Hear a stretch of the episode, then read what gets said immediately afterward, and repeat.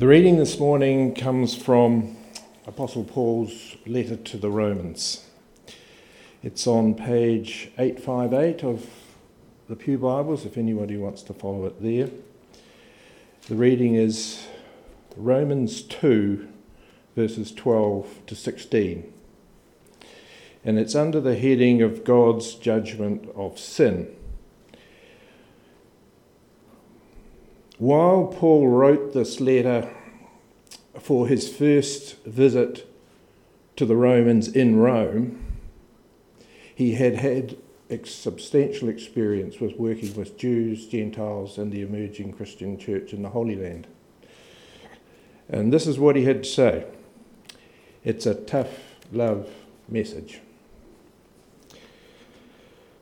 When the Gentiles sin, they will be destroyed even though they never had God's written law. And the Jews who do have God's law will be judged by that law when they fail to obey it.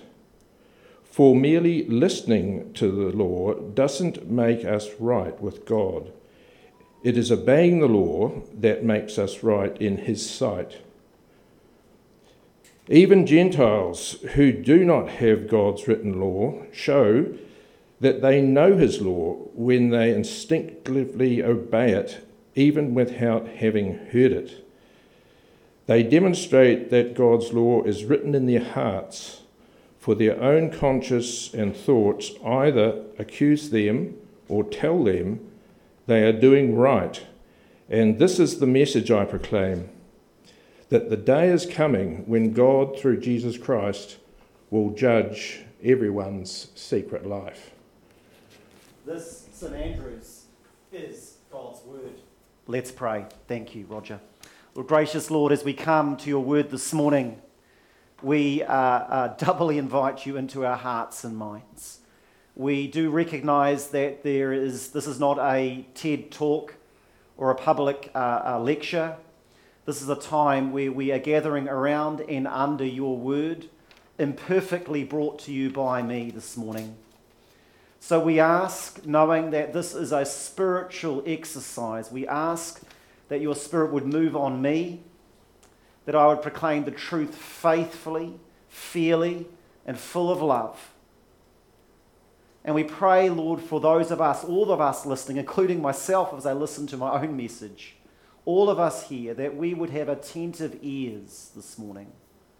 Remove the stumbling blocks Remove the barriers, Lord, we pray, and bring honour and glory to your name through this message. Amen. So, good morning. If you've just switched on uh, to our service online, or perhaps watching it later, but have fast forwarded to the message part, or listening to this by podcast, it is great uh, that you've joined us here at this morning at St Andrews Geraldine. So, this morning's message is called Natural Law, the Apostle Paul and the inborn knowledge of God. I know, I know, it's a bit of a mouthful, but hopefully it will make sense at the end. The Apostle Paul here, writing this morning's passage about God's law being written on every heart, whether they know him or not. And this is what he says. Even the Gentiles who do not have God's written law show that they know his law when they instinctively obey it, even without having heard it. They demonstrate that God's law is written in their hearts, for their own conscience and thoughts either accuse them or tell them they're doing right. Now, this is, I want you to bear with me. S- stay with me here, right? There are two types, in Scripture, there are two types of where, uh, where God writes about God's law being written in our hearts, and they're very different. The first, and this is not what we're going to talk about this morning, but I'll just explain it briefly. The first is for uniquely for the believer. Uh, it's the Holy Spirit's work in the believer. So when you come to faith in Jesus Christ, if it's a genuine conversion, you love Jesus. Now, you may not even know the day that it happens. it doesn't have to be a Damascus Road encounter. You may have been six or seven. But whenever you give your life to the Lord, the Holy Spirit comes inside of you, and you, you and the Holy Spirit actively cooperate uh, with them. That's what called God's law is written on your heart. And slowly over time, uh, the fruits of repentance, the fruits of the Holy Spirit, increasing holiness is evident in the life of the genuine believer. And that is the difference between me uh, believing that the Christian faith is a man made philosophy, and me going, right, today I'm going to try and work extra hard in my own human effort to keep these laws. I, I may have broken the, the commandment of adultery yesterday, but today I'm going to work really hard, right? No, that is not the case. With the case of a believer, the Holy Spirit is inside of them, it writes the, God's word in their heart, and they're faithful and true. So hopefully today I don't go around killing anyone. All right, so that's, that's the first one. The second one, and this is the one we're talking about today, is the universal sense of good and evil given to all of humanity as part of the image of God. All right? And so, so, so this is, this is it's, it's very, very different.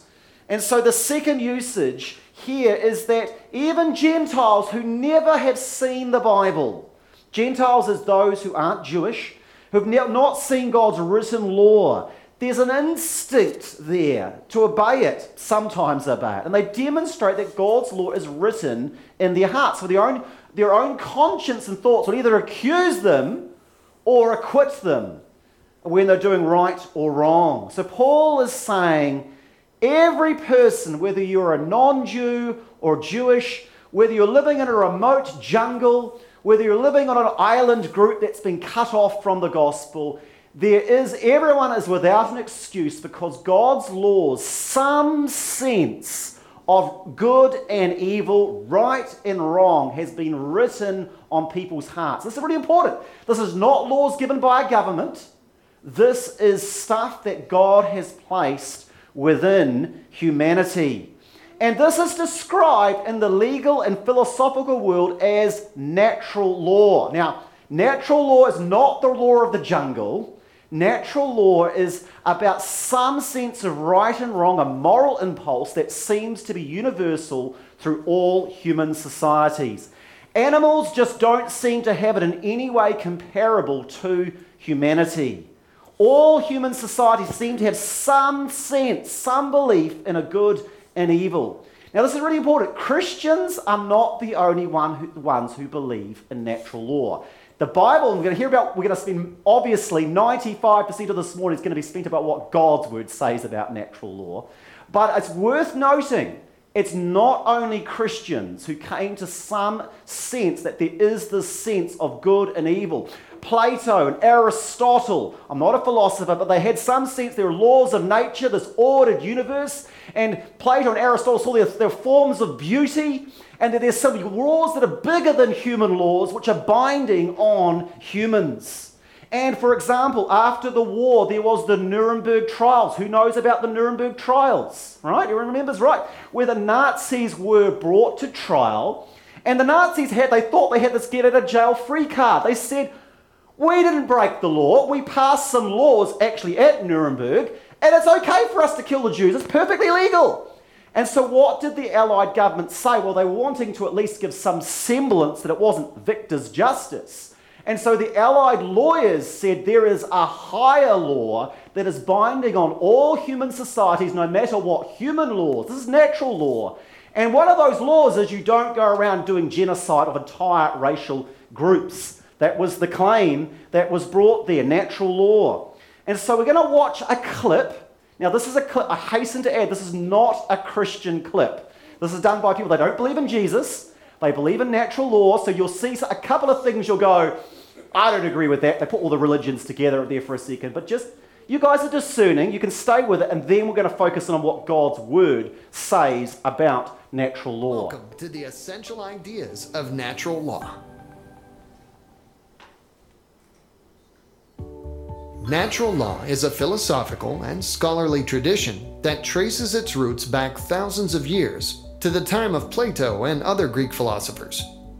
At its core, natural law is the view that all humans possess reason, and as such, all people, whatever their ethnicity, culture, or religion, have the ability to know the difference between good and evil, right and wrong. People, for instance, inherently know that harming other people is wrong Natural law also holds that all humans possess free will and thus can choose to do good and avoid evil.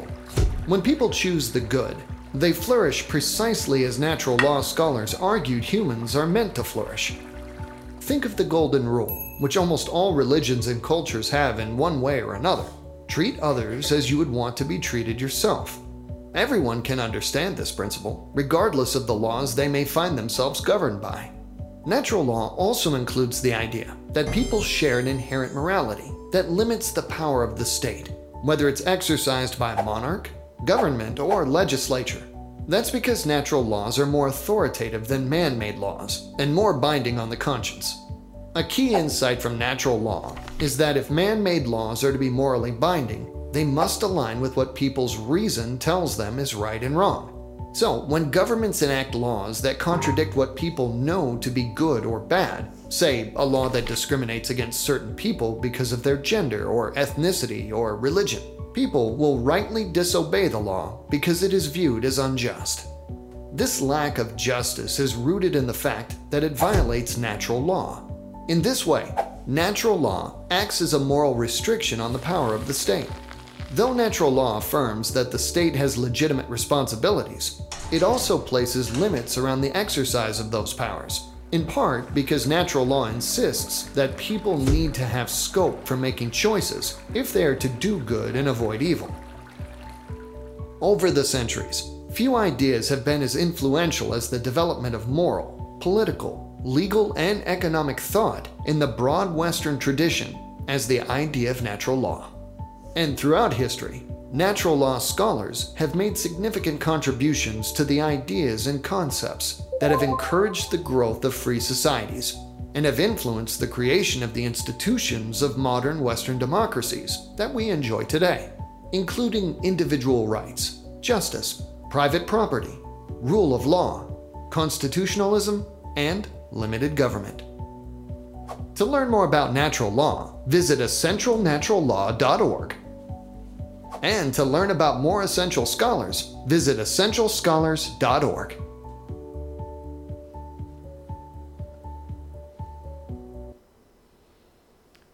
So that's their take. What Paul takes, Paul agrees that natural law exists, and this higher law is a higher law than the government of New Zealand or any other government, but and it exists, and exists even if a person doesn't have the Bible. But Scripture argues that God has placed the sense of good and evil in our hearts. I know it's the third time I've read this, the verse, but let me read it to you again. Even Gentiles, non-Jewish who do not have God's written law show that they know his law when they instinctively obey it, even without having heard it. They demonstrate that God's law is written in their hearts. For their own conscience and thoughts either accuse them or tell them they're doing right. So God has given different degrees of knowledge to every person of right and wrong so that no one is without an excuse. For the Jewish people, when Paul was writing, they had the much, much better written law. Written law, the Bible, they had that. If you've got the scriptures, you've got a much better one than natural law. It's definitive, it's on paper, and it's clear. People can argue about what's right and wrong in their heart, but the Bible is really clear. But for those that don't have it, who never had it, Paul is saying they are still without an excuse when they stand before God. So God could rightly judge the world under Noah's flood, even though they didn't have the Bible, because God had placed a sense of good and evil in every human heart. Are you following me? Are you following me? They're without an excuse. And so uh, the, the written law is much better, but the natural law can convict or potentially excuse them on, on their behavior. All right, so uh, that's the next one. Keeping and failing with the law. Paul argues, this is again, we're just focusing God's word here. He says that some who know the written law have failed to keep it. And the Jews who do have God's law will be judged by that law when they fail to obey it. For merely listening to the law doesn't make us right with God. It is obeying that law that makes us right in His sight. And then he goes on to say, some Gentiles who have the law written in their hearts, at least some part of it, they have uh, some of the time their conscience moving them to do so means they will obey it. Even Gentiles who do not have God's written law show that they know His law when they instinctively obey it, even without having heard it, without hearing the written law. However, the main message of Romans and the New Testament generally is that no person except Jesus Christ keeps all of God's law perfectly. All people, whether Gentiles or Jews, fall short of the glory of God. And he says this is sort of subtly hinted in this passage, and this is the message I proclaim that the day is coming when God, through Jesus Christ, will judge everyone's secret life. Well, I'm not looking forward to that. Without the blood of Jesus, that would be a very, very grim day for one Alistair McNaughton. But thanks be to Jesus Christ, I'm forgiven. And then Paul later in Romans 3 really unpacks the fact that whether you've had the written law or the law in your heart, we're all sinners in need of a Saviour. Well, then, what should we conclude? That we Jews are better than others? No, not at all, for we have already shown that all people, whether Jews or Gentiles, are under the power of sin. As the scriptures say, no one is righteous, not even one. No one is truly wise. No one is seeking God. All have turned away and become useless. No one does good, not a single one. Their talk is foul, like the stench from an open grave. Their tongues are filled with lies. Snake venom drips from their lips. Their mouths are full of cursing and bitterness. They rush to commit murder. Destruction and misery always follow them. They don't know where to find peace and they have no fear of God at all. Obviously, the law applies to those for whom it was given, for its purpose is to keep people from having excuses, either the written law or the law in the heart.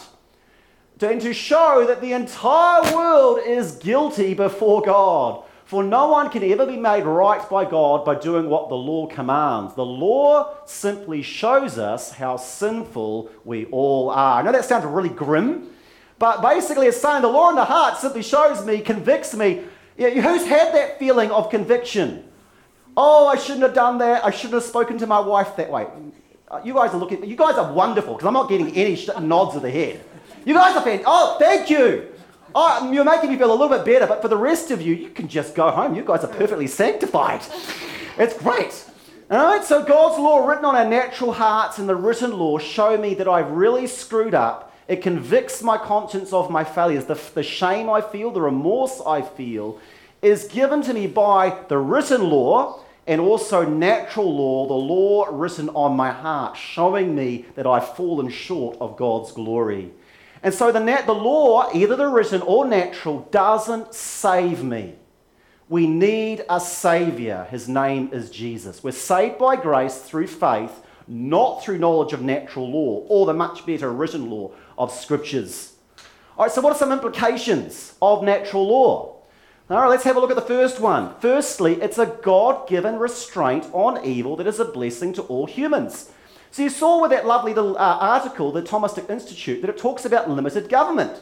Limited government is a really good thing for Christians. If it was total government, they believe they have total power to do whatever they want, like North Korea. Who wants to live in New Zealand under the Western influence of natural law and limited government or North Korea? Hands up who wants to live in North Korea. Who was happy living here? And some don't want to live anywhere, evidently. All right, so, well, the, the limited, so you get to see that actually, that actually it's a restraint. And so governments, you know, in the New Testament, despite the, the government, the Roman government, killing Christians and doing terrible things, the scriptures talk about honoring the government and recognizing the authority of the government and police, however imperfectly, because they judge evil and deal with things, and that a land that is in complete rebellion with no government, no laws, no lawyers is a terrible place. You hear all the lawyers' jokes. Well, you just imagine a society without any lawyers. Law of might versus right. I am thankful for lawyers. And the Bible says we should be as well, even non Christian ones, imperfect as they are. It's a common grace given to all humans of some degree of recognition of good and evil. It means that God can raise up good and solid men and women who don't know Jesus, who could be your employers or our local member of parliament or the local police officers. And even though they aren't Christians, out of some sense of good and evil, have a sense of integrity. So just, I know I, I, I was sharing with Alan, Alan, I don't break the law all the time with, um, with driving, but Alan was, was joking about the, the last time I shared about breaking the law. Well, about three weeks ago, I, I am filled with shame. I was on Earl Road, and I was coming up to the stop sign. Who's been at the stop sign on Earl Road? Going into Temuka. I didn't stop. And then as I turned, the flashing of the lights. Who's had that sensation? And I was like, oh, Jesus, man, not be Constable David from Geraldine, just some random police officer. I'm happy for the fine, but just not the local police officer. And then it was Constable David.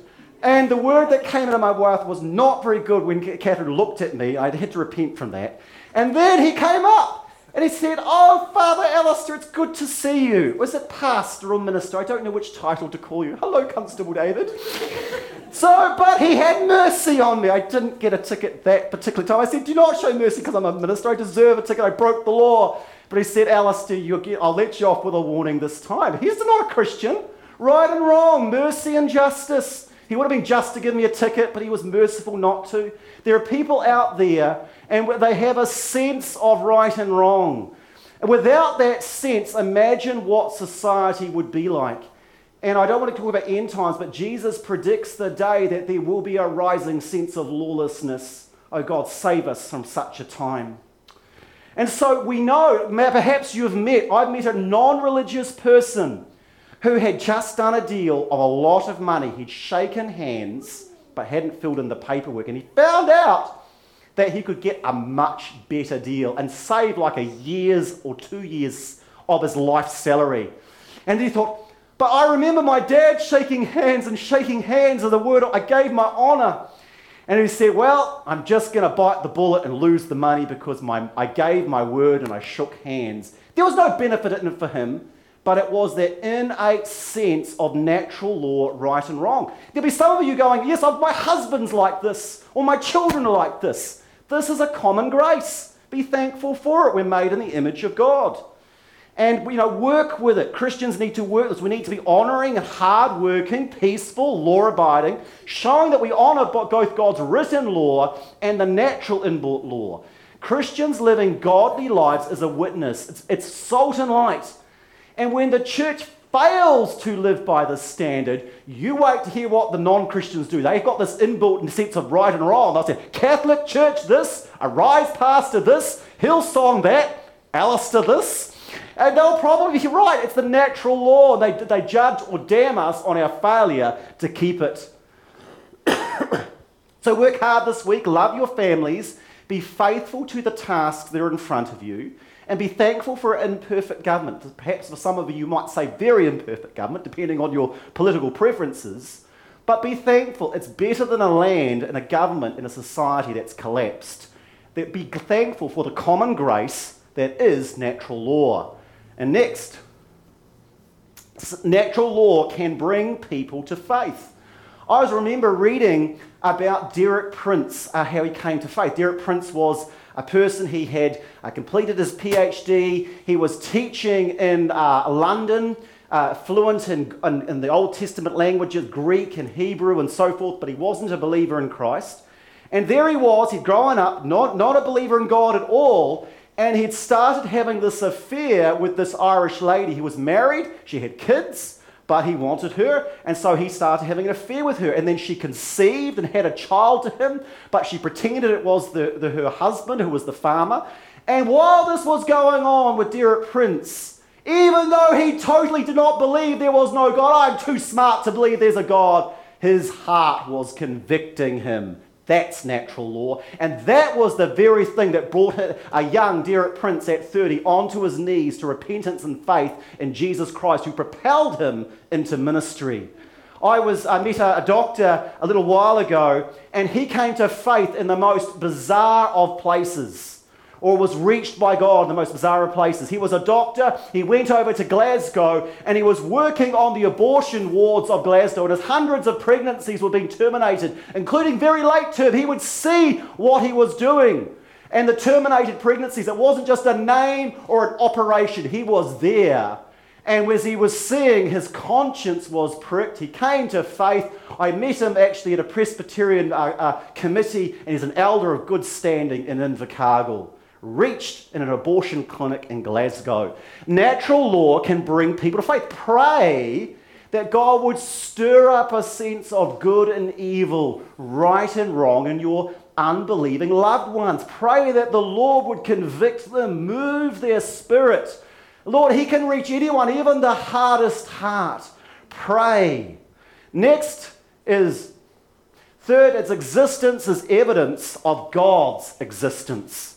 C.S. Lewis was a fan of natural law as evidence of God's existence. In his book, Mere Christianity, after he had been an atheist and become a professor, and then he was became the most reluctant convert to the Christian faith in all of England, because no one else, else of his colleagues were giving their faith to Christ.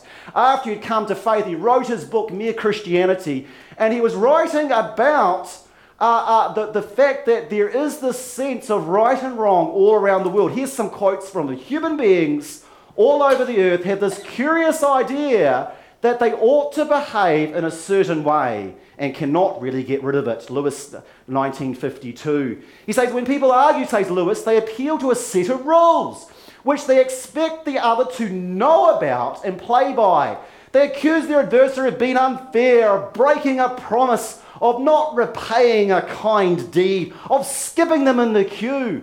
And Lewis goes on to say that in the arguments, the person who has been accused of doing wrongdoing further cements the idea of the law of nature in his rebuttal. The usual counter argument goes involves evidence to prove that he's not broken those fundamental shared rules. He'll make excuses or try to reason to this end. But in his counter argument, he is still considering and agreeing with these shared laws. He's just trying to prove he's not defied them or that there's mitigating circumstances. I did it because you did this, this, and this, or whatever else. They're both singing off the same hymn sheet, says Lewis, just in a different key. This is what he says. He is appealing to some kind of standard of behavior which he expects the other man or woman to know about. And the other man or woman very seldom replies, well, to hell with your standard. You don't often hear that, right? Lewis says this think of a country where people are admired for running away in battle, where cowardice was a virtue. Or think of a society where, where a person felt proud of going around and intentionally double crossing all the people who'd been kindest to them. Now, who's the ones who've been kindest to me? Right. How can I double cross them and do evil for good? And I'd say C.S. Lewis. It's, and he says, uh, you might as well just try to imagine a country where two plus two make five. Lewis is saying this is a universal set of rules and built into us. And C.S. Lewis says God placed it here. It's evidence of God's existence and shows us that we're all under this moral law and need a savior. Natural law Lastly, it's not enough to save us, with a big, strong not there. Uh, just in case anyone doesn't misses the point here. Fourth and last, God's law in our hearts, even the written law, which is better, a better light, is not enough to bring us to a place of goodness where we're innocent. Certainly, in my case, God's law of good and evil written in my heart has only shown the depth of my failures to keep God's laws. I need a Savior, and his name is Jesus Christ. C.S. Lewis agrees. He says, This year or this month, or more likely this very day, and perhaps some of you this very morning, we have all failed to practice ourselves the very behavior we expect from other people. We believe in the standard, we judge other people for failing it, but we ourselves don't keep it. We need a Savior. So, summing up, the sweep of Romans here. The opening chapter of Romans, God's word points out humanity's plight. Paul first condemns the Roman pagan world with its idolatry, its sexual immorality, its hedonism, all the rule breaking. And then the, there's the religious Jews going, yes, they're evil, bad people. And then Paul goes, oh, you religious people, well, you're just as bad. You have these rules, you fail to keep them. You are just as bad. And then in this chapter, he says that both the religious people who have God's law and the Gentiles were both equally under the universal reign of sin. For those who have never had the law, it's natural law they're going to be judged by. And for those who know the law, like the Jews and religious Christians, it's the risen law. But both fall short of God's glory and need a Savior. Do you know Jesus this morning? Have you called on the name of Jesus? Have you received the forgiveness that he offers? Whether you're in an abortion ward in Glasgow, whether you're a church here on Sunday morning, there is a Saviour and he's willing to forgive. Let's pray. Gracious Lord, we thank you for your natural law an innate sense of right and wrong that you have placed in every human heart, from our Prime Minister, all those in the MPs, our local police officers, and all those here in this society. We pray that we would work with it, that we would truly be light and salt, and that we would be able to point out through this natural law your existence. I pray, Lord, for those, some loved ones here, perhaps prodigal sons and daughters, or husbands or wives, or people that people know have walked away from you. Lord, that you would use this a prompting of the Spirit to convict and draw them to you as a Savior. And I pray that every single person here this morning would have called on your name and received the forgiveness that you alone can give. Amen.